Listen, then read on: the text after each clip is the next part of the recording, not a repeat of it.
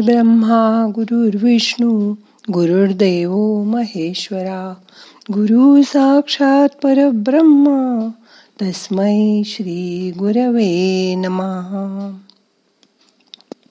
आज आपल्याला आपल्यामधले गुण बघायचे आहेत.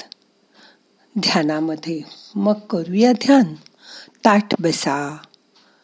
पाठ मान खांदे सैल करा. हाताची ध्यान मुद्रा करा. हात मांडीवर ठेवा.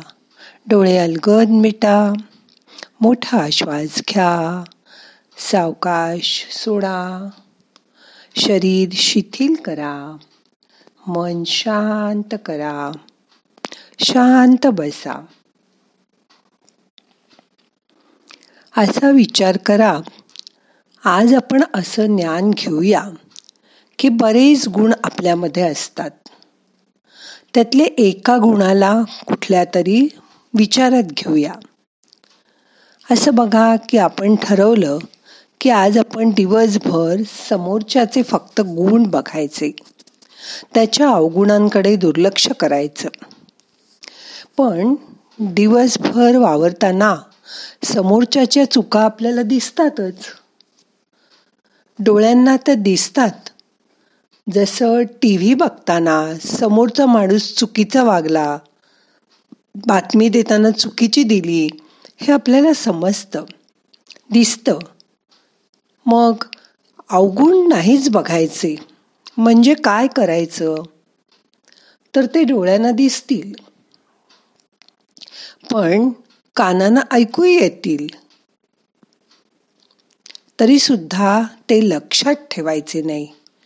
मनामध्ये धरून ठेवायचे नाही. आता ह्याची प्रॅक्टिस कशी करायची?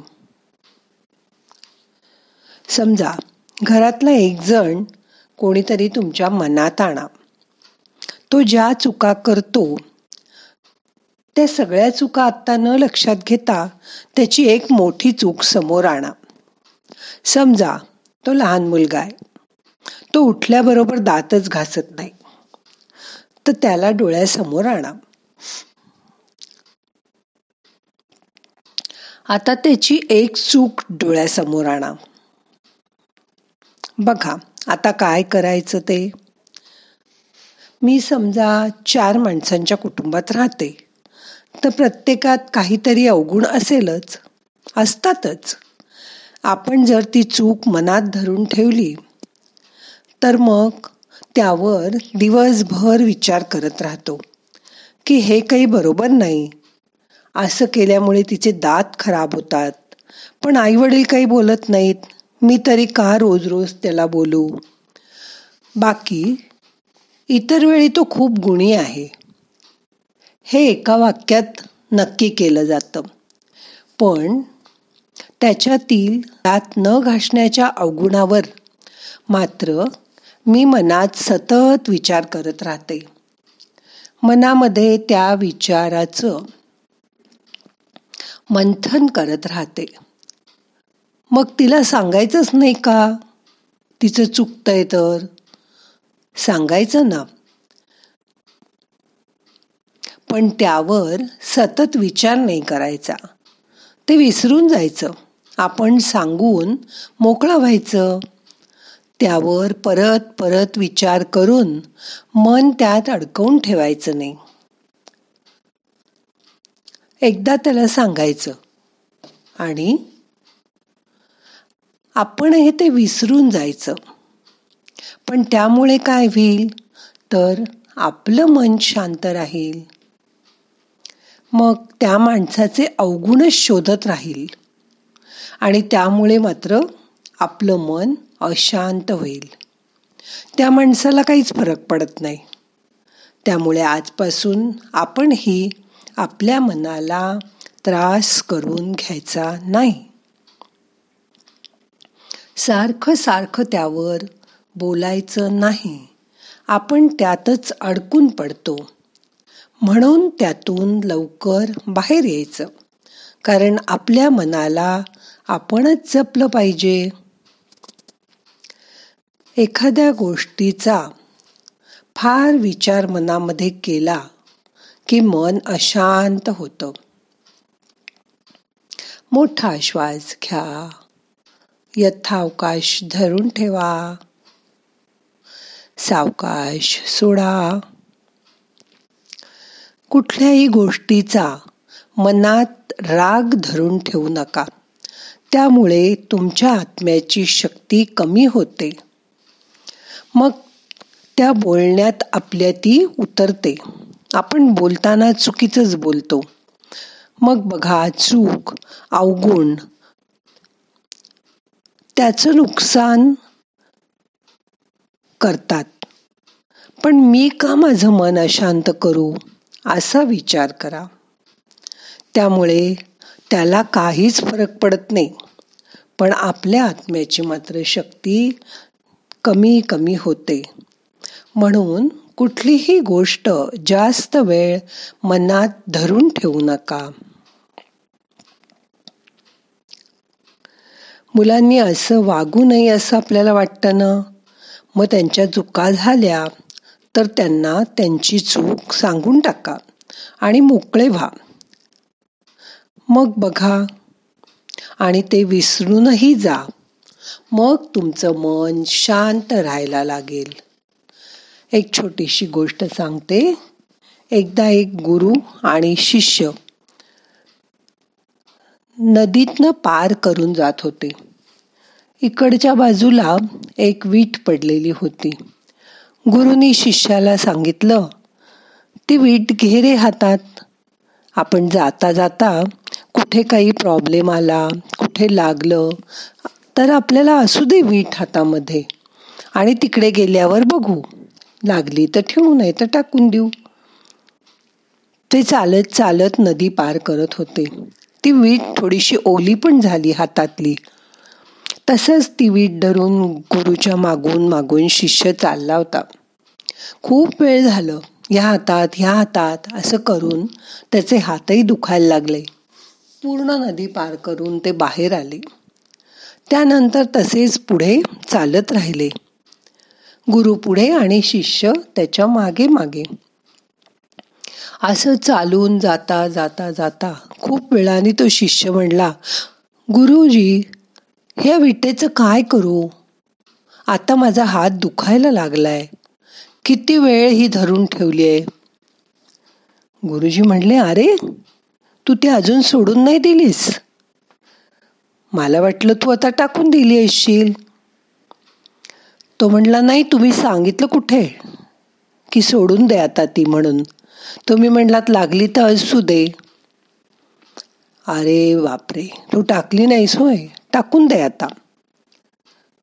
त्यांनी सांगितलं बघ जेव्हा आपण मनात सुद्धा अशा गोष्टी धरून ठेवतो तेव्हा आपलं मन किती जड होत असेल. मनाला किती त्रास होत असेल? मन कसं अशांत होत असेल? मग यापुढे असं मनात कुठलीही गोष्ट धरून ठेवू नको. त्यामुळे आपलं मन शांत राहायला मदत होईल आणि आपलं काहीच नुकसान होणार नाही. मनात त्यावर सारखा सारखा विचार करू नका. मनात गोष्टी धरून ठेवू नका. मग मन जड होऊन जाईल. आपण त्याच्या भल्यासाठी सांगतो ना असा विचार करा. आता पण मनात आणा की हे रोज सकाळी गादीवरून बाहेर आल्या आल्या आता ती दात तो दात घासतो. मग बघा तुमच्याकडून तिच्यापर्यंत पॉझिटिव्ह वेव्ह जातील. आणि ती त्या मुलाच्या मनातील सुद्धा शक्ती वाढेल. खरं तर त्या व्यक्तीला कळतं की दात घासायला हवेत नाहीतर खराब होऊन जातील. मग मला आईस्क्रीमसुद्धा खाता येणार नाही. असं कळल्यानंतर मग ती व्यक्ती आपोआप रोज दात छान घासायला लागेल. बघा करून छान उपयोग होईल. असं केल्यामुळे तुम्हालाही त्रास होणार नाही. तुम्हीही त्रास करून घेणार नाही. तुमचा रागही कमी होईल. तुमच्याकडून त्या व्यक्तीला फक्त दुवा द्या. वाईट बोलू नका चुकीचं बोलू नका. त्यामुळे समोरच्यामध्ये आपोआप बदल होत जातील. फक्त तिला आपल्याकडून चांगल्या वेव्ज पाठवा. मग आपल्यालाही त्रास करून घेणं बंद करा. आपणही शांत होऊ. आपलंही मन रिलॅक्स होईल. आणि आपण सुद्धा आनंदी आणि खुश राहू. असं करा मग. बघा समोरच्यालाही आपण काही दिवसानंतर हळूहळू बदलू शकतो. पण त्याचा मार्ग बदला. तेवढी ताकद आपल्या विचारात वागण्यात मग आपोआप येईल. चांगलं बोललं की दुसऱ्याला नावं ठेवू नका. त्याच्या खराब सवयींसाठी उलट त्याला पॉझिटिव्ह वेव पाठवा. सांगा त्याला की ह्या तुझ्या चुकीच्या सवयी आहेत. पण त्याच्याही मनाची शक्ती वाढवा. त्यामुळे तुम्हाला हवे तसे बदल समोरच्यामध्ये तोच माणूस स्वतःहून आपोआप करायला लागेल. तेवढा पेशन्स ठेवा. हे झालेले समोरच्यातील बदल अनुभव करा. बघा जमेल तुम्हाला. आता मन शांत झालंय. तुमच्या घरातील एक माणूस डोळ्यासमोर आणा. त्याची होणारी नेहमी एखादी चूक जसं की नेहमी खोटं बोलणं काहीतरी चढाया करून सांगणं म्हणजे जे असेल त्याच्यापेक्षा तिखट मीठ लावून जास्तीचं सांगणं किंवा कधी कधी दुसऱ्यावर रागवणं मारणं दुसऱ्याला ही सवय तुम्हाला आवडत नाहीये. ती सोडण्यासाठी तुम्ही काय कराल? त्याचा दोन मिनटं शांतपणे विचार करा. अशी एखादी सवय आपल्यात नाही ना तेही तपासून बघा.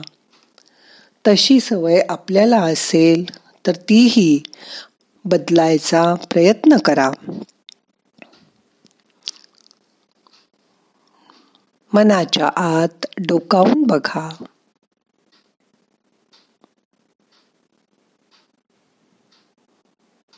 आपल्यामध्ये सुद्धा अवगुण असल्याचं तुमच्या लक्षात येईल.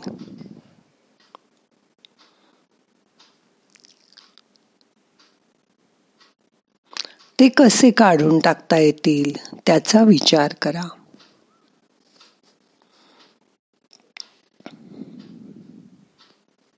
मोठा श्वास घ्या. सावकाश सोडा.